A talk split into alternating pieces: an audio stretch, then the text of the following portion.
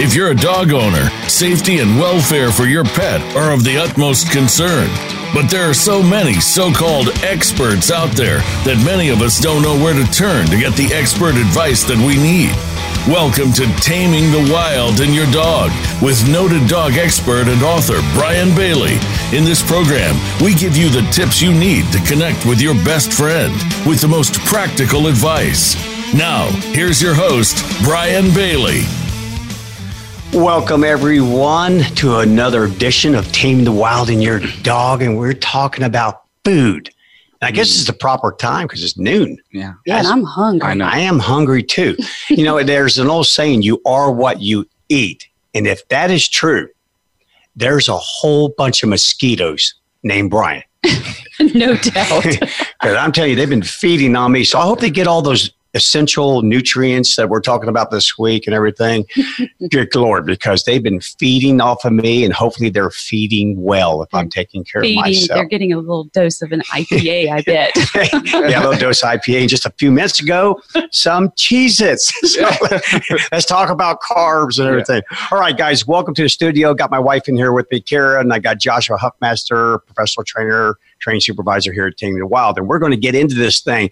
Uh, apologize for last week. We had a little bit of a sound issue with our interview with Brett Podolsky, who was the uh, co founder of The Farmer's Dog. And we went into that, talked about what a big change it made just by making a simple dietary change. It solved all the problems for our own personal dog. Uh, so, again, now I am a believer. And, you know, as a result, seeing what happened to Takani, I've kind of changed some of my own diet as well. Mm-hmm. And, you know, life forces you to do that. You know, I'm approaching 60 and, and all of a sudden I can't eat those extra large pizzas anymore. I can't do what I used to be able to do. but it's a really in, incredibly important what you eat. It, it truly is. And you don't really realize that until I guess we were forced to realize that. Yeah. So hopefully this show will help you out because man, there's a lot of confusion out there when it comes to dog food. I mean, even the picture that we have pulled up here live shows some young man standing there in a pet store. And oh my gosh, it's like a, a big grocery store just full of pet food. And how do you pick out what food is best to feed your dog? How do you meet the demands those, that your dog's body requires? And reading the label does absolutely nothing. I mean, I was just looking at dog food the other day when I was shopping for for my dogs, and we have the same food that we go to, but just kind of because of the episode that we've been doing last week and this week, I was kind of looking at the dog food labels, and every single one of them, no matter whether it's good nutrients or not, says balanced nutrients, all natural, this and that and that for your dog. Amen. There's just So absolutely it's- no way to It's tell. difficult. It really is. You almost have to have a degree in label reading. Yeah. Or you need a new app where you just put your smartphone up there and Could scan it. yeah, scan it, and all of a sudden it says good, bad, don't you dare buy, something like that. So oh, now a bunch of people out there going, "Oh, that's, that's, a great idea. We're Yeah. going to do that. Yeah. Uh, but just a recap from last week, real quick, and then we're going to move on because we're going to try and clear up some of that confusion because it is difficult. It really is, uh, and, but yet it's so important. So let's see if we can just get through this thing. Hey guys, if you're listening out there, write in a question. Send it to Brian with the Y at tamethewild.com. If you're joining us live, send it to either Joshua or Kira. They'll pick it up and we'll answer those questions for you. And I don't, I do know that some questions came in this week Yeah. and we'll answer those uh, a little bit later in the show. So yeah, we've got some people writing in here. They're all a little bit confused and see what we can do to clear it up. Okay, recap from last week. First thing I want to start off with though is we did not finish that interview with Brett Podolsky because uh, the sound quality we just had some major engineering issues. But in the interview at the end, and I'm not going to play it now, but it was really important because Brett mentioned that if you t- care, tell us about it. He said if you send him a message, and I think it was to um, thefarmersdog.com backslash Brett, B R E T T. He said if you send him a message, he will send you your first box of the farmer's dog free. That is incredibly gracious. Yeah, it is. That's really neat. Uh, it's either a good thing or it's a bad thing because a one- be, your dog will be hooked. Yeah. So Oh, yeah. Be careful. once you feed that to your dog and now you want to present that dry kibble, I am warning you. So you can say you heard that right here on the show because they will look at you when you go off of that onto that dry kibble and just say, I want to be rehomed. It's like it's like the Bil-Jac that we have here at our facility. You know, we train the dogs on on th- that stuff, and then they they go, they buy it from us and they go home and they go, where else can I get this stuff? You guys are so far away. And I go, uh, we actually drive across state line to go get it, and uh, it's quite a drive. And they go, "So you're telling me you got my dog hooked on this stuff, and you're the only dealer in town?" Yeah, there exactly. you go. That's pretty much, yeah. Yes. it is what it is, baby. You know where to find it at least. Um, so anyway, guys, take advantage of that if you wish to. If you really think that you're struggling with your dog's uh, gastrointestinal system, you're just not. It's not working for you. Or allergies. yeah, amen. We'll be talking about that too here in a few minutes. Just go for it. Give it a shot. Thefarmersdog.com backslash Brett, B R E T T. Okay, last week we established that life at its most fundamental form. You can't argue this. This is not even arguable, so it's not like religion, politics, or anything else. Life is an exchange of energy for more energy. So now that we know that, how do we get that energy? Well, first of all, we're feeding dogs. So again, you can kind of take this into account. I personally have. I paid a little bit more attention to my own diet just based upon the diet that I'm feeding to my dogs. Uh, we established that dogs are carnivores. Carnivores. That's the absolute truth. That's uh, been bolstered by innate behaviors that they do. Take a look at their teeth. Take a look at the fact that they have a simple digestive system, not a rumen, not an offal, no plant breakdown factories inside your dog. So therefore, they're carnivores, which means all in just one thing. I need more meat than I need anything else. Okay, so we got to have meat. We also established that your dog needs other things. They need water, and they need water at a ratio of about one ounce per body pound on the average day. Now, that's not taken into account. Hey, did I go for a run with you? Is it hot? A lot of excessive panting. Uh, it also doesn't take into account how much water is in the food because your dog's only is only going to get water one of two ways. They're either going to do it through voluntary drinking or they're going to obtain it through their food.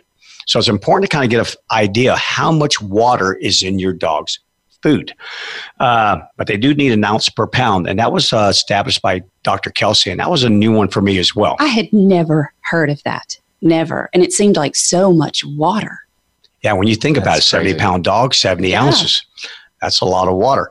Um, so we, we got that. We have carbs. Yes, dogs do need carbs. And we'll talk more about that here in a second.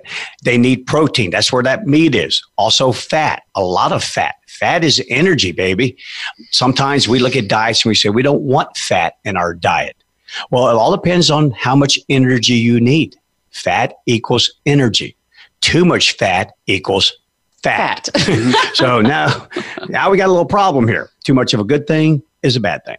You need minerals and you need vitamins. So all of that was established. And then we also learned that a dog's body will extract what it needs for energy first.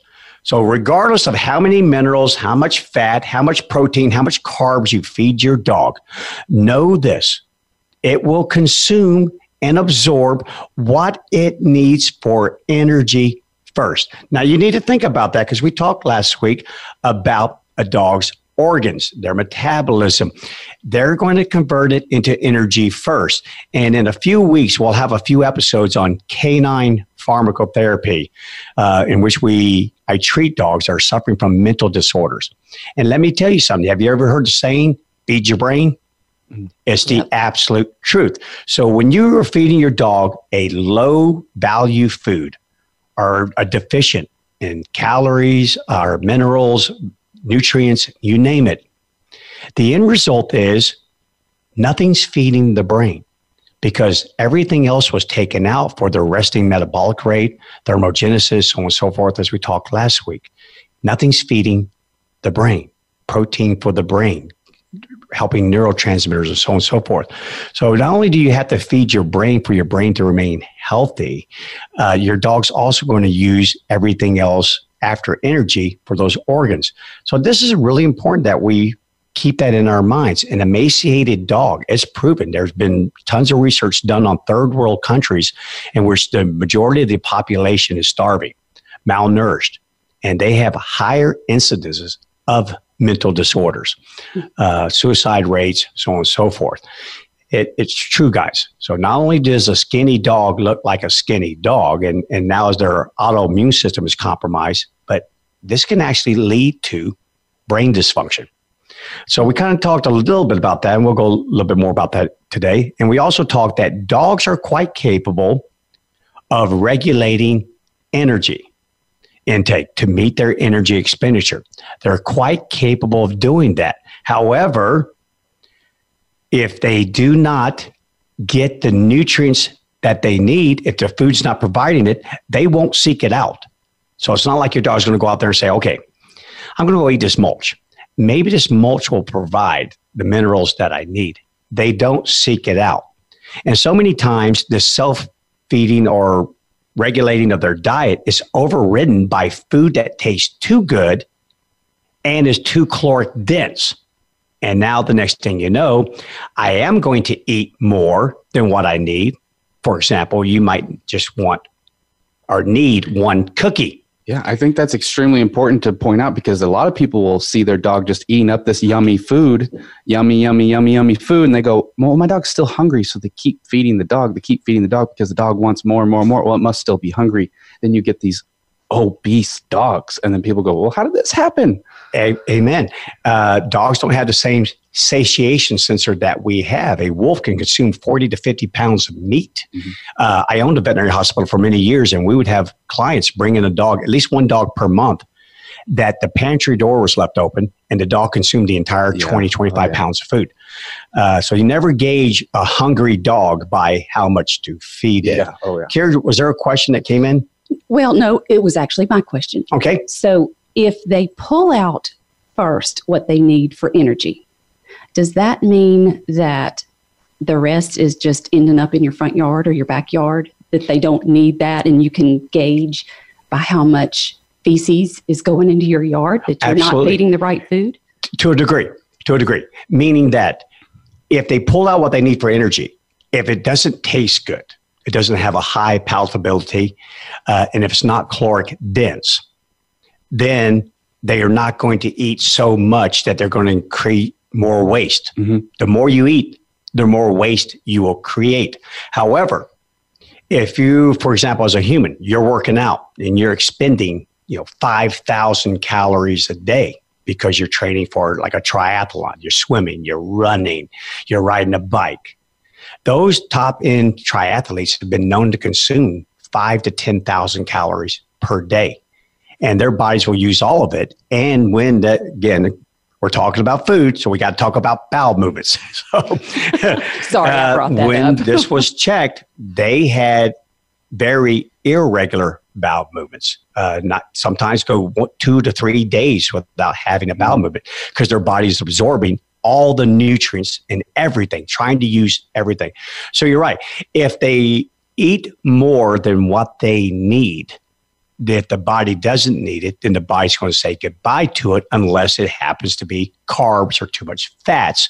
Then the body always thinks, again, the body doesn't know that it's going to get fed every single day. Mm. Not your body, not your dog's body. Body dogs don't know that we're going to be these lifelong benefactors. They don't know that. So therefore, the body will store away for the rainy day for the hard winter. Those bowel movements were one of the very first things that I noticed when my eyes were opened to the whole nutrients, the importance of nutrients by Dr. Cassatt. If you're listening, Dr. Cassatt, Dr. Cassatt, I can't thank you enough. But um, I noticed I've got them on good food, and my dogs started pooping less, and their poops were a lot more solid, and they didn't actually even stink as bad, which sounds crazy, but it just seemed like a, a healthier poop, less times in a day, and and less to pick up in the yard. Yeah, we've seen that. We've oh, seen that with our dogs for sure. Absolutely. When they started eating very, what we consider very good food. Yeah. Far less stools. Yeah. Far less. The Even the rats. Yeah. Even the rats. Their stools were tiny to, to begin for any, with. But. And for any new listeners, if you happen to be joining us for the very first time ever, those rats would be Morkies, little Maltese Yorkie mixes, not rodents oh, good Lord. We go through that all the time. We have a brand new trainer yeah. working for us, and she said, You have rats? I love rats. and I had to quickly fix that. But I'm sure it, the bowel movements apply to rats as well. Uh, you know, one thing that I think one of the questions that came this week, uh, remind me if not Kara, someone was asking about should I free feed my dog or not? Yes. That was Marilyn. She says, Should I allow my dogs to free feed or not? Again, it's a matter of keeping records. Yeah. Observation. Uh, that answer is yes for so many dogs, no for so many dogs. You have to observe. You have to keep in mind what do they need at their given age? Are they stressed? Are they under a lot of activity, high activity demands? All of that, it's just kind of like yourself. They they won't regulate themselves again if the food is too good. It's, they're going to eat the entire bag of Oreos. Period. Like cat food. They If the want dogs all of that. It's it. all gone. You bet. And and if you have more than one dog, in many cases, I really don't need it. I just don't want you to have it. Mhm.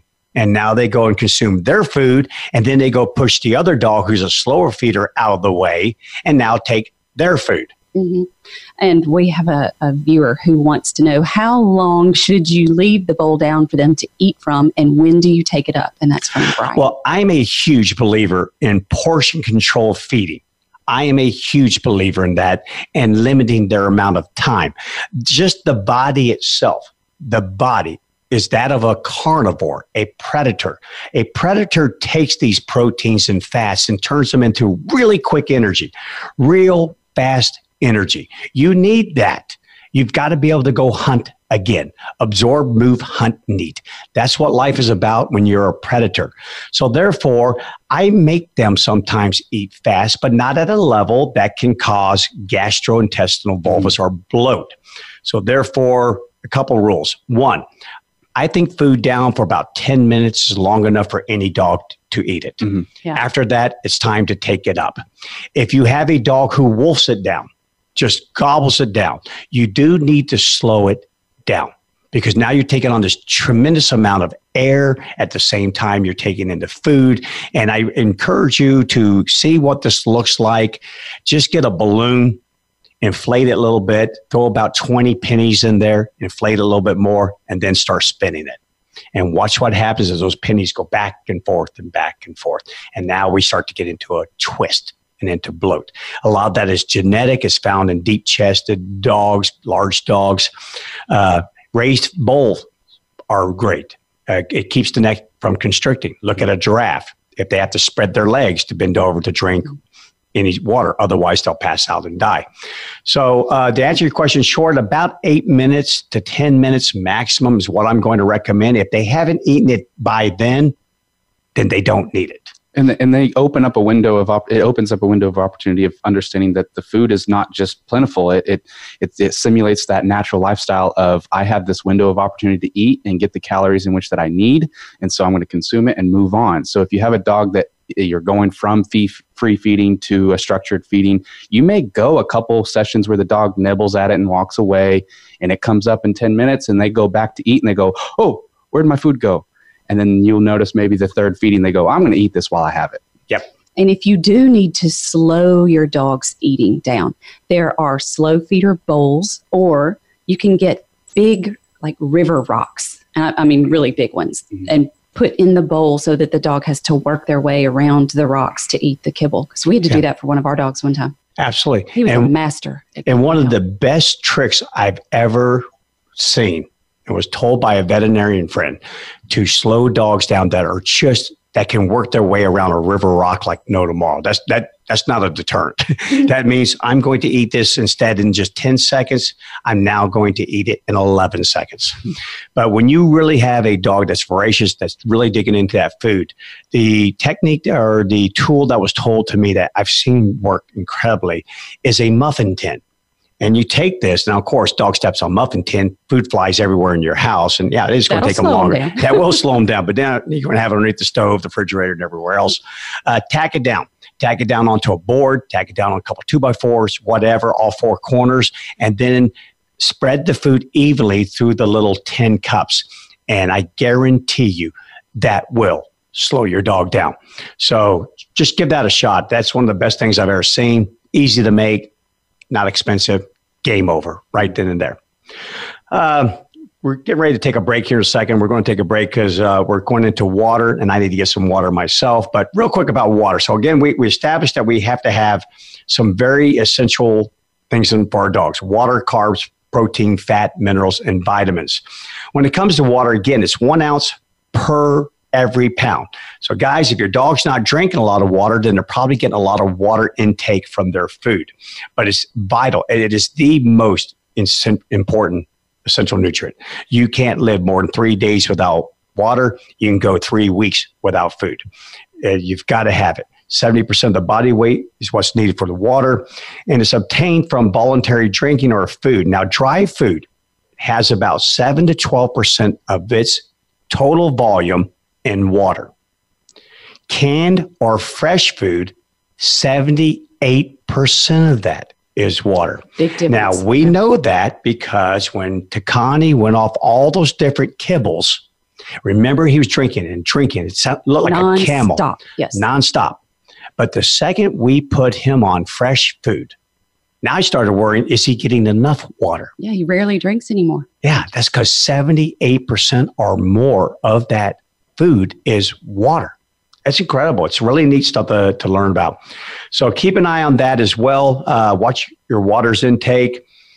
Uh, it's, it's just vitally important there. You, you've got to have water. And again, if you are during a hot climate, strenuous exercise, make sure you provide more water. Always keep water available. There is no time period in which I just yank up water. Period. Unless the dog comes in, they're panting really heavily. Again, you got to watch that air. Look how they drink. They lap. So there's not like they tilt the bowl up and turn their heads back.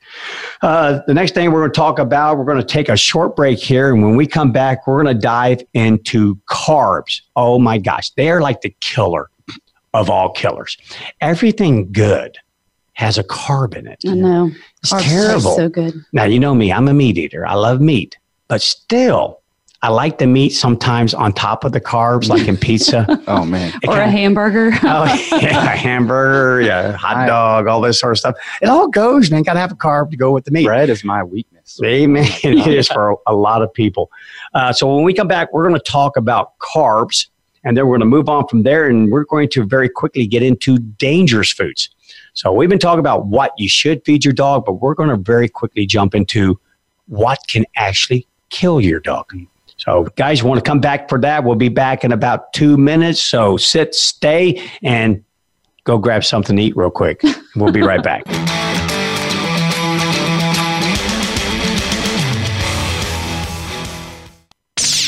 The Internet's number one talk station. Number one talk station. VoiceAmerica.com. Are you finding your frequency? It can be described as that space between failure and success.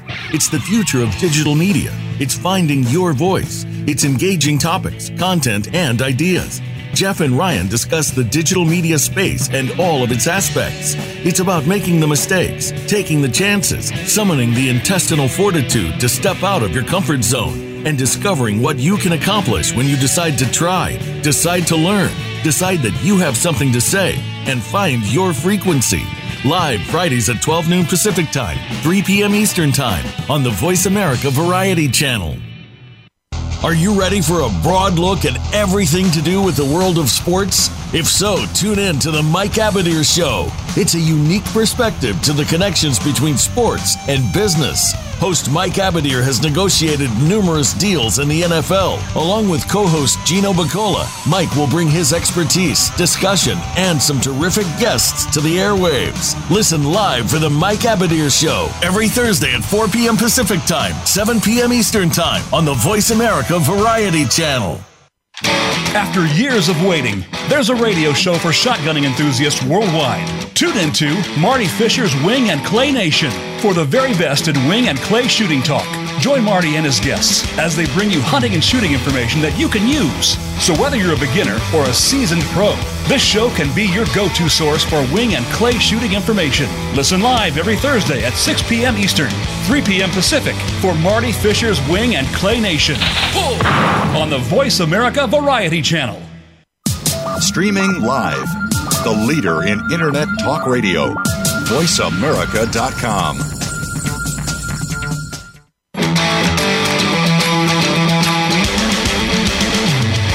You're listening to Taming the Wild and Your Dog. To reach the program today, send an email to Brian at tamingthewild.com. Now, back to the show. Welcome back, everyone. I certainly hope you grabbed a quick snack. Uh, I got a little drink of water there. I need that more than anything else. And besides that, Kira is hiding the cheeses from me. She says I can't have those on The carbs, air. you can't have them. Well, maybe if I lean back far enough away from the mic and Josh was talking, I can get a few of them right there. okay, talking about carbs. Kira, did we have a question on carbs about grain? We did from Lewis. Should I worry about the hype of no grain diets? Lewis, brother, there is a lot of hype, and you picked that exactly right. Hype.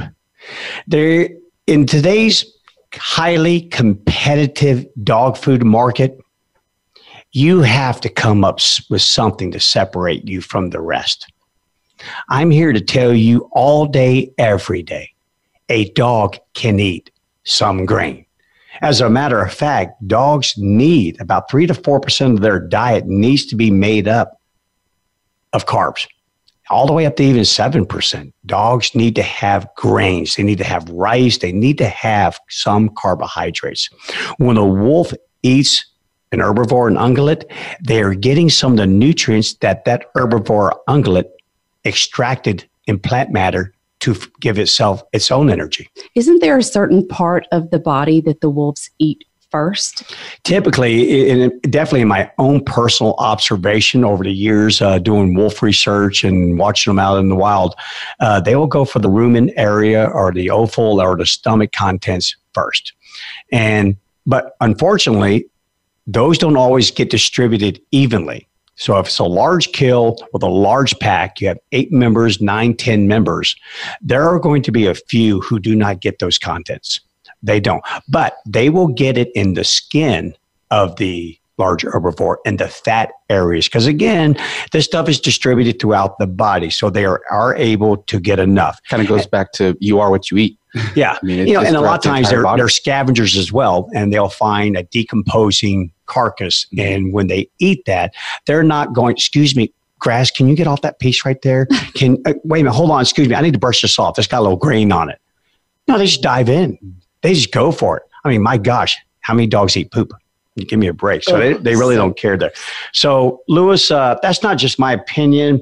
Uh, I, I mentioned last week uh, a very well known uh, scientist and doctor, veterinary doctor, Dr. Wouter Hendriks. Uh, I love to say his first name. I love the name Wouter. I should should have had that name Wouter. Uh, gotta find more quotes by him. So we yeah, more quotes from him. But he says that's why the dog is perfectly capable of eating grain based diet, as most commercial fed dogs do. Reason being, they still have the same digestive system that a wolf has. They have the same digestive system that you have. And I eat grains and I don't kill over dead. But if I don't have grains, as long as I supply my body with about three to seven percent carbohydrates, I'm going to do fine. I'm going to be fine. It's just that carbohydrates can turn into glucose. And with dogs, dogs don't need a lot of carbohydrates if they have a diet high in protein and high in fat, which would then be converted to energy or glucose. Uh, one thing that you definitely want to watch out for is make sure that you don't give a lot of lactose. Uh, that's an area that we have to be careful of. We like to use cheese as a treat. And again, small quantities are fine. Just don't overdo it. Otherwise, you'll find out. Oh, good, because I was giving the rats whipped cream. No, it was Cool Whip the other night, and Oh they really liked it. And I was really angry because that's my quip. Uh, but puppies consume lactose as a carbohydrate source. You know, they get it through their mother's milk before weaning. However, after they've been weaned, lactose is negligible in the diet. So we kind of have to keep that in mind. You know, if you feed adult dogs large amounts of milk or other dairy products, it can result in mal- maldigestion. And what that means, in other words, is a really nice word for saying diarrhea Mhm. all sorts of issues there. Um, and one thing that we had to keep in mind is that you really want to check your dog food bag and make sure you're not giving your dog too many carbohydrates. Because even though it can be an efficient source of energy, only a limited amount of them can be stored and then used again for energy. Anything in excess of that turns into fat. Period. And one of the mistakes that a lot of people make is this they have an older dog or they have a dog that's not very energetic, leads a pretty sedentary life. they will purchase that mature dog food or the fit and trim or the you know low calories, but then they just feed more of it, or they feed the same amount that they fed it when it was a young dog, and they wonder what the heck. I'm giving my dog this diet food, but he's blowing up. Mm-hmm. He looks like a puffer fish two weeks into it, and they're wondering why does this occur? Again guys it's the carbohydrates. They're deadly. They can lead to diabetes. They can lead definitely to obesity which then leads to the diabetes. Um, most commercial foods have about the right amount. They, they really do. So you just have to kind of watch. They kind of carry a, a good balance between starches and carbohydrates it's just that like you said earlier joshua we feel that our dog is still hungry mm. because it looks hungry, it acts hungry. And, and, even our own dogs, they yes. will eat. And here they are immediately sniffing the ground, wanting to pick this up, eat this, eat that. That's because they don't have that same type of satiation sensor that we have where we go, man, am I full? They will finally get that. Have you ever heard the term meat drunkenness? Meaning nature won't allow the predators, won't allow the lion, won't allow the wolf to overconsume to a point where it becomes deadly. But they're different. They can carry this food, they can make a kill 90 kilometers away, fill their bellies with 40 pounds of meat, and carry that back to an area that is close to the denning site, dig shallow holes, and regurgitate 10 pounds at a time. It's like they can measure it and they'll bury it. And that is leftovers to feed all those cubs that they have. So they don't have to now go travel another 90 kilometers every single day. Life is an exchange of energy for more energy. And when you expend more than what you bring in, well, you won't be around the planet Earth for very long. It, it won't, really won't matter about minerals, vitamins, and carbs and proteins. Uh, so, guys, just keep an eye out for this. Your dogs will eat more than what they need. It all depends on how good the darn food tastes. If it tastes great, they're going to just keep eating. So keep an eye on that and watch them regulate that and keep a good eye on it. But for optimal levels of fiber and carbohydrates in your dog's diet, about three to seven percent is what is reported by most veterinary schools. Uh, kind of keep that in mind. Look for that on the back of that bag. Go hunting for how much carbs are in there. And a lot of people are used to doing that in their own diets you know, a lot of people who are weight conscious, that they're look, they're used to looking at that. So guys, you're, you're probably already trained on how to avoid having too many carbs in the diet. Fat, oh boy, got to have the fat. You have to have the fat. Dogs must have fat. Listen to this. Let me say it one more time. They need fat. F A T. Uh, it is the number one energy supplier it comes in the form of lipids and triglycerides. Triglycerides are the body's primary form of stored energy. You must have this. It's major, major ingredient in the dog. If you don't have fat, you're gone. Goodbye it's history for you. Uh, it's used quite often. To, it, usually, you'll find it in the skin of the dog, in the subcutaneous, uh, what we call subcutaneous fat. It's found around the vital organs of the animal and the membranes around the intestines. It's there. It's sitting there waiting to be used, and especially in times of high energy demand uh, that occurs, like during growth. Like with our young Siberian Husky, he's growing. He's using so much fat. He needs so much fat you know, and it's also for older dogs during prolonged periods of physical exercise. And then you brought up just a wonderful point right there as far as how much fat and carbohydrates they bring in. They need to expend that. That's the whole point of bringing it all in is the exercise aspect. So if you have a dog that kind of lays around and just doesn't really do much, you really have to kind of don't just go based off of the bag of, oh, I have this breed, so therefore I must feed it this much or that much, because then that's how you get obese dogs. You Amen. have to expend that. Yes, you've no got different. it. Again, this is record keeping. Yeah. I tell people you just can't wing it. I mean, I don't know what vet you guys go to, but every time I take my dogs to the vet, if I have an, uh, you know, a gastrointestinal issue or anything like that, they ask, uh, what is your dog eating and how much does it eat? Yeah. If I don't know that, then I can't answer it, which is not going to help the vet very much. No. Uh, but good news, guys, most dry dog foods that are on the market today for adult maintenance contain between 5 and 15% fat. And that's fine as long as your dog's getting a moderate amount of exercise. That's not going to be a big deal. They're not going to put on a lot of weight in that. Uh, but in comparison, the fat content of dry foods that are formulated for gestation, meaning you have a mother and she's an expecting mother, or for working dogs. Police service dogs, sport dogs, you hunting dogs, you name it, they're going to have 20% higher. So, guys, if you don't have one of these high output energy dogs, don't go buying food that on the bag says 20% of what's in this bag is fat. Because now you've given your dog a little bit of an energy drink, but they mixed it with vanilla ice cream and they're just going to now store it in fat. So you got to watch out for that. Well, these keep board, an eye on the fat. These board and trained dogs that come into our facility, the first thing that we do with their food is increase it by 20% because whether they're a working dog or not, while they're here, they're working. Yes. So they have to have that caloric intake that's higher than what they would be at home because they're working harder. Yeah. Just period. And Dr. Wouter even writes, uh, writes again in, in, the, in the same article that was provided from the, the university in which he teaches. He says, providing more fat than the gastrointestinal tract can effectively digest will will be absorbed and then cause diarrhea. So, although dogs are capable of digesting and assimilating relatively high amounts of fat, if you provide more than what is necessary, that again is the body saying, I don't want it anymore. And here we go with diarrhea. Uh, but high fat content in food means high palatability. Look at us. We know that. Oh man, that pizza was so good. I love those four cheeses on there. Uh, I love the ice cream. I love this. I love that. Well, guys, the higher the fat, the better it's going to taste, which means the more your dog's going to eat, which then means we're now into obesity land, we're into diabetes, so on and so forth. Again, record keeping. High energy dog, lots of fat. Low energy dog, low fat. That's a wonderful formula. Proteins, real quick. We'll only spend a minute on those. Proteins are really important. Uh, they are there. They provide amino acids. Uh, 22 of them are actually found in protein. The remaining 10 uh, dogs need a, a total of uh, the 22 amino acids provided by proteins. 12 of these can be synthesized by the dog and so are not required in the diet. Uh, the remaining 10 are called the essential amino acids and cannot be made by the body at rates sufficient to meet the body's needs.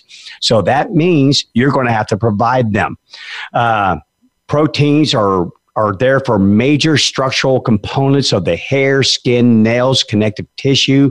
All enzymes and hormone hormones in your dogs are composed of protein. The immune system and the musculoskeletal system all rely on protein for normal functioning. Uh, adult dogs have a maintenance requirement. So, guys, again, I think someone did someone write in Karen asked, "Can a dog be a vegan?" Vegan. Or vegan, yeah, sorry. Yeah. I guess they can be a vegan too. Yeah. What's a vegan? I don't know what that is. Someone who likes bacon a lot, very much. I vegan. Uh, I don't know, or don't have a vague idea what they're talking about. Maybe that's me. So, yes, yes, I think they did. They want to know. Yeah, guys, you got to have protein. Sorry, you need to provide protein. So again, if you're not going to provide a meat source, you need to provide another source. And we're going to talk about that in a second here because now you're going to head towards that soy land and everything. And now we're in GMO land. GMOs. Uh, young dogs have the same maintenance requirement as adult dogs, except they need more. So in other words, they got to at least have the same maintenance level of proteins, but they need a little bit more because they're growing. And of course, those hardworking dogs that are, are, stressed out dogs are going to need more protein and fats, baby. Protein and fats. For me, that's what I'm looking for in my dog's food because that's really what they need. Um, digestibility, a lot of proteins, good proteins have a high digestibility, meaning a lot of your higher quality foods, which sometimes, or I would say probably in most cases, you can tell by the price Oh, yeah. You know, you kind of get what no you pay for. Yeah. And you heard Brett talking about that last week, how much these ingredients cost, you know, to be able to provide the high proteins. But high quality foods, about 80 to 90% protein and digestibility in their foods. Uh, low quality foods, about 70, 75%. So there's a little drop in that. And if, if anybody has questions on whether the dog food that they're um, feeding is adequate for their dog, you can go to dogfoodadvisor.com, which is a great, great website as far as it breaks down the proteins, it breaks down the fats and the carbs. It breaks all of that down in every single type of dog food. I've yet to search a dog food and it not have its results. I mean, it breaks it down by a grade and it rates it in a five star. Yeah. Hmm, that's good, good to know. know. good to know. You know, when protein deficiency occurs with most dogs, because most foods out there are formulated to have a good balanced amount of all these nutrients, all these proteins. There's some that are better, some provide more, some provide less. Again, that's your job to do the research and find that out and what your dog needs. But most times when we have a deficiency in protein, it's because we're trying to economize. We are buying the low budget food. We're doing that. And as a result, you're you're at a deficiency in proteins, fats, other essential nutrients. And the consequence for that for many dogs is poor health equals now we have high vet bills. We have a lot of problems with our dogs, lower quality of life. So you need to take all that into account. Look way down the road. Don't look immediately in front of you. I would say never sacrifice on your dog's nutrition and neither your own. I'll, I'll drive a cheaper car, eat a bigger steak. Simple as that. you know, so think about the same thing with your dog. All right, GMOs. I, I want to talk about GMOs real quick because everyone freaks out about GMOs. So, what are GMOs? Do you, do you know, Care? What's a GMO? Genetically modified something or other. There you go, organism. Oh. Way to go. so, you know, most of them are referred to just as GMs. Generally uh, genetically modified organism. Now, what's, what's the big deal about them? In between 1997 and 1999, genetically modified food ingredients suddenly appeared in two thirds of all U.S. processed foods. Two thirds, they suddenly appeared during that time period. And this food alteration was fueled by a single Supreme Court ruling. So the Supreme Court is responsible. It allowed for the first time the patenting of the life forms for commercialization, various life forms. And that means that just opened up the gate. We can now introduce more life forms. In just three years, three years after that Supreme Court ruling, as much as one fourth of all American agricultural lands, or 70 to 80 million acres, were quickly converted to raise genetically modified food and crops. And in the race to increase GM crop production versus organics, the former is winning. Now, I think that table is starting to turn. We're starting to see more and more of an alpha push of less GMOs and more organic foods. Uh, but that's what they are. There's, we opened up the floodgates and allowed people to now genetically modify the food, which gave them an advantage from an economic sense, allowed them to produce more uh, under less uh, crowded conditions, I mean smaller acreage, more food being pushed out. In other words, they got to go against nature and it's all about money.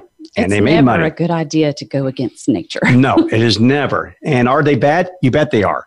Uh, many effects have been determined from GMOs. Uh, a lot of the effects are mostly concentrated around the kidney and liver function. And those are the two major diet detoxification uh, organs. So if you don't have detoxification type organs working well in your body, there's no detox going on. You have to have that. Uh, these substances were have never never before been an integral part of the human or animal diet, and therefore their health consequences for those who consume them, especially over long periods of time, they're unknown. We don't know. It wasn't meant to be part of our diet, and this hasn't been out long enough for us to go, "Whoa, was this a little bad, or was this way bad?"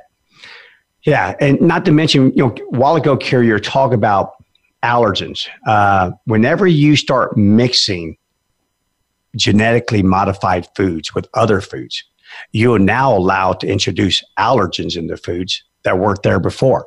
Oh, so that's that's one of the things that happens. Um, you know, but one thing that we can look for is this. Uh, according to Dr. Michael Fox, who's a big big time nutritionist, he says pet food manufacturers that have USDA certified organic ingredients, and especially those that use no corn, no soy, canola, cotton byproducts, meaning oil or cake, or sugar beet, which could be genetically engineered, or imported rice, which can be contained with GM rice, meaning that's what happens. You get organic foods mixing with GM foods.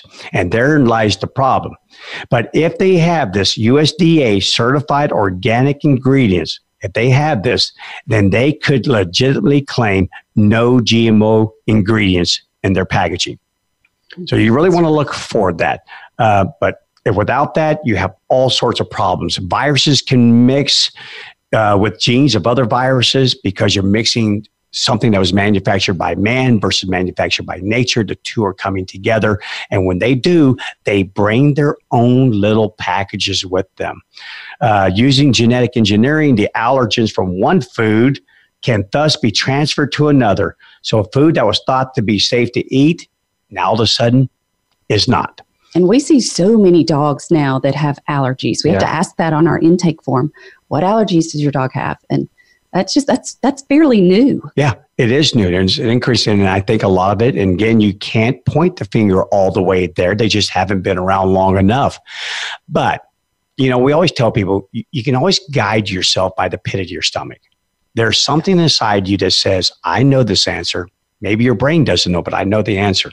And that is a from a scientific relation, that's what we're starting to do. From that standpoint, we're starting to push in that direction. We know we know something bad just occurred. Mm-hmm. And it's really delightful and refreshing to see people say, I don't want that. I don't want that. And I don't want it for me. And if you're not going to eat it, you shouldn't feed it to your dog because, again, they're just like you. Uh, one other area I want to cover real quickly raw food. Wow, that's a huge topic. How many times do you hear people ask, should I feed raw food or should I not? Well, in making that decision, let's just consider a few things. First of all, raw or undercooked meat, eggs, and bones run the risk of containing bacteria such as salmonella and E. coli, which means if you handle it, then you need to handle it thinking that could have E. coli on it, that could have salmonella on it. You have to watch out for human health as well. You have to. It's raw. What piece of meat do you get to handle nowadays that doesn't have a little warning label on it? Please wash your hands. Make sure you do this and that. None. You, yeah. have to be very careful of it. So, guys, you could be inadvertently feeding your dog the same things that could be harmful to you. So, it always has to be taken into consideration. So, is it? It's bad for the dogs to get those things, right? It is I mean, bad they, for them. Yes, they can they can undergo some of the same symptoms that a human being can if they are poisoned by salmonella and E. coli. And then again, they have it. They lick you, they poop, you pick up their feces, and then all of a sudden you don't wash your hands that well, and bam, you can have it. So there's just some things that we have to be careful about with raw foods. But as far as being providing the nutrients, it really depends on if you're using commercially prepared raw foods versus just your own home brew. Mm. You know, we've known people to go to the grocery store and just buy a bunch of chicken and feed it to their dogs. Well, that's great as long as the chicken was given all the nutrients that your dog needs. And if it wasn't, well, now then we have a problem. Uh, raw eggs. When I was a kid growing up, if your dog didn't have a shiny coat, feed it raw eggs. And now I scratch my head and go, huh, so maybe that's why a lot of my dogs had diarrhea. Mm-hmm. Maybe yeah. that's why they had problems because raw eggs contain an enzyme called avidin that decreases the absorption of biotin, which is a B vitamin. And this can lead to skin and coat problems. So here we were giving our dogs raw eggs to fix their coats mm-hmm. when we were actually causing damage to their mm. coats. And not to mix and feed them too much of that and it upset their their absorption. Yeah. Uh, raw bones, of course, you know, choke hazards got to watch out for those. There are bones that you should feed your dog or that you can safely feed them, but there are bones that you got to stay away from. Rib bones, any kind of bone that can splinter easily, you have to be very careful. They can get caught in the uh, uh, digestive tract. We and actually also, have a question about that too. So okay, go ahead. I'll answer it. From Morgan, she says, which chew is best? Would it be rawhide, chirpy chews, bully sticks? And should she be concerned if they splinter? And what about if her dog eats the whole thing instead of just chewing on it? Well, again, we saw many cases of this at, a, at the veterinary hospital that I own. The problem with certain uh, ingredients like that, like rawhides, for example, and bully sticks are actually can be made of different ingredients. They can be actually like the intestines of the animal, but rawhides, that leather, they're not going to digest that. That's going to go in as a rawhide, come out as paper mache. Now they have those no hide chews. Yes, raw hide. Yes, free. probably a much Something like that would be alternative. fine. Yeah. Anything that is made from the animal part versus like the leather that is processed and, and made uh, is going to do better for your dog. But again, it's all about quantity. If you give your dog a big bully stick, it's not used to having a big bully stick. And I'm saying like these that are about a foot long. Stand by. You're It have doesn't some take a whole lot to Mhm. upset the apple cart. Uh, so me, I'm going to go for something small, go for it in moderation. I don't want anything that can't be digested by the dog. And I definitely don't want anything that can splinter off, choke the dog, and hurt him. but not too small. Yeah, not too small. It has to be the right size. Yeah. You know, and the other thing about raw foods as well calcium. Your dog has to have calcium. Uh, now, again, most commercially prepared raw foods have all the nutrients your dogs need. So if I'm going to go raw, I'm probably going to go commercially prepared. I don't want to handle it myself. I'm probably going to get the chemistry balance all incorrect. I'm just going to trust and go with the commercially prepared. And one thing I've seen, I'm sorry. no, Karen. go ahead. One thing I've seen uh, wrong with people who try to go raw is they completely underestimate how much their dog should eat. They they always end up underfeeding their dogs, and then their dog loses weight, and they end up realizing, oh, I, my dog didn't just need one chicken breast. My dog needed two or three chicken breasts at a single feeding, and they they completely underfeed the dog. Yeah, not to mention the cost. Right. You know, I, I think that's a little uh, area that you could throw out there as well. So again, guys, if you want to feed raw, make sure your dog has all the other nutrients that it needs. Make sure it has fat. Make sure it has all the other essential nutrients, the amino acids, the carbs. Got to add that in there with it. Again, like with the Connie's food, it's not just turkey. It's got some rice, got a little broccoli in it, and a few other things. Carrots, we see Yeah. those. So let's talk real quickly before we close. because We've got about five minutes. We're going to wrap up the show. Let's talk about dangerous foods. Dangerous foods are foods that can really cause a big time problem for your dog if you if you feed it to them. First one is alcohol. God, that's a bummer because I'm going. Hey, can I get my dog a little bit of beer? Maybe he'll just lay down, take a nap, and be really kind of nice. But no, you can't. So, guys, sorry, you can't. You can have some alcohol yourself, but don't feed it to your dog, or don't let your dog lap it up and drink it. Watch out for alcohol. Chocolate, uh, chocolate can be deadly, and chocolate can be a little bit okay. Meaning, basically, which one is it? Baker's chocolate, the dark chocolate, uh, the semi-sweet chocolate is the chocolate your dog needs to stay away from. Mhm. But if it were to eat like one little Hershey's Kiss, don't panic. Mhm. Don't panic at all. Oh my gosh, we had dogs coming that consumed the entire bag of Reese's cups and the wrappers and all. We had a dog that ate an entire chocolate cake. Yeah, yeah. I was, I was just getting ready to say chocolate cake over here as well. Yep. The dog ate it, and we called our vet, going, "So, how much more time does this dog have on the planet?" And they're like, "The dog will be fine. It Yeah. may have a little loose stool or something, but it's fine." Yeah, the white chocolate is one of the safest chocolates for dogs to have. Again, small, tiny quantities, just a little bit, but don't freak out. So many people, oh my God, my dog ate a Hershey Kiss, and they're rushing off to the veterinarian. And they don't realize that the vet is laughing behind the door. Yeah. So, uh, citrus, don't give your dog an orange. Yep. Don't give your dog Really? lemons. Yeah, do not, Ain't don't give them citrus. That's not good for them. Coconut oil. Grapes and raisins can cause kidney failure. Definitely stay away from grapes and raisins. Uh, they can not only choke a small dog like our rats, they can choke them. Stay away from grapes and raisin. Those will. Those are the dogs. Uh, we had um, again. This was years ago, but we did have several dogs that did pass away. They died from eating grapes and raisins. Wow. Yeah, they'll go into a, almost immediate kidney failure. Macadamia nuts. Okay, I'm not sharing my macadamia nuts with my dog, but make sure too expensive. yeah, make sure you don't because they can cause weakness, depression, vomiting, tremors, and hyperthermia in dogs. Hmm. We talked a while ago about milk and diarrhea because the lactose issues that dogs have. A little bit's okay, a whole lot's bad. So stay away from that as well. Uh, nuts, nuts including almonds, pecans, walnuts, all of those contain high amounts of oils and fats. The fats can cause vomiting and diarrhea and potentially pancreatitis in pets. So again, I, I just don't think of feeding those to my dog. But again, we have many dog owners out there, 90 million homes owning dogs. Someone's feeding their dogs pecans, walnuts, almonds, and so on and so forth. Just don't do it, guys. There's plenty of good things for them to eat. Salt and salty snack foods. Large amounts of salts can produce excessive thirst, duh, and urination, duh, and even sodium ion poisoning in pets.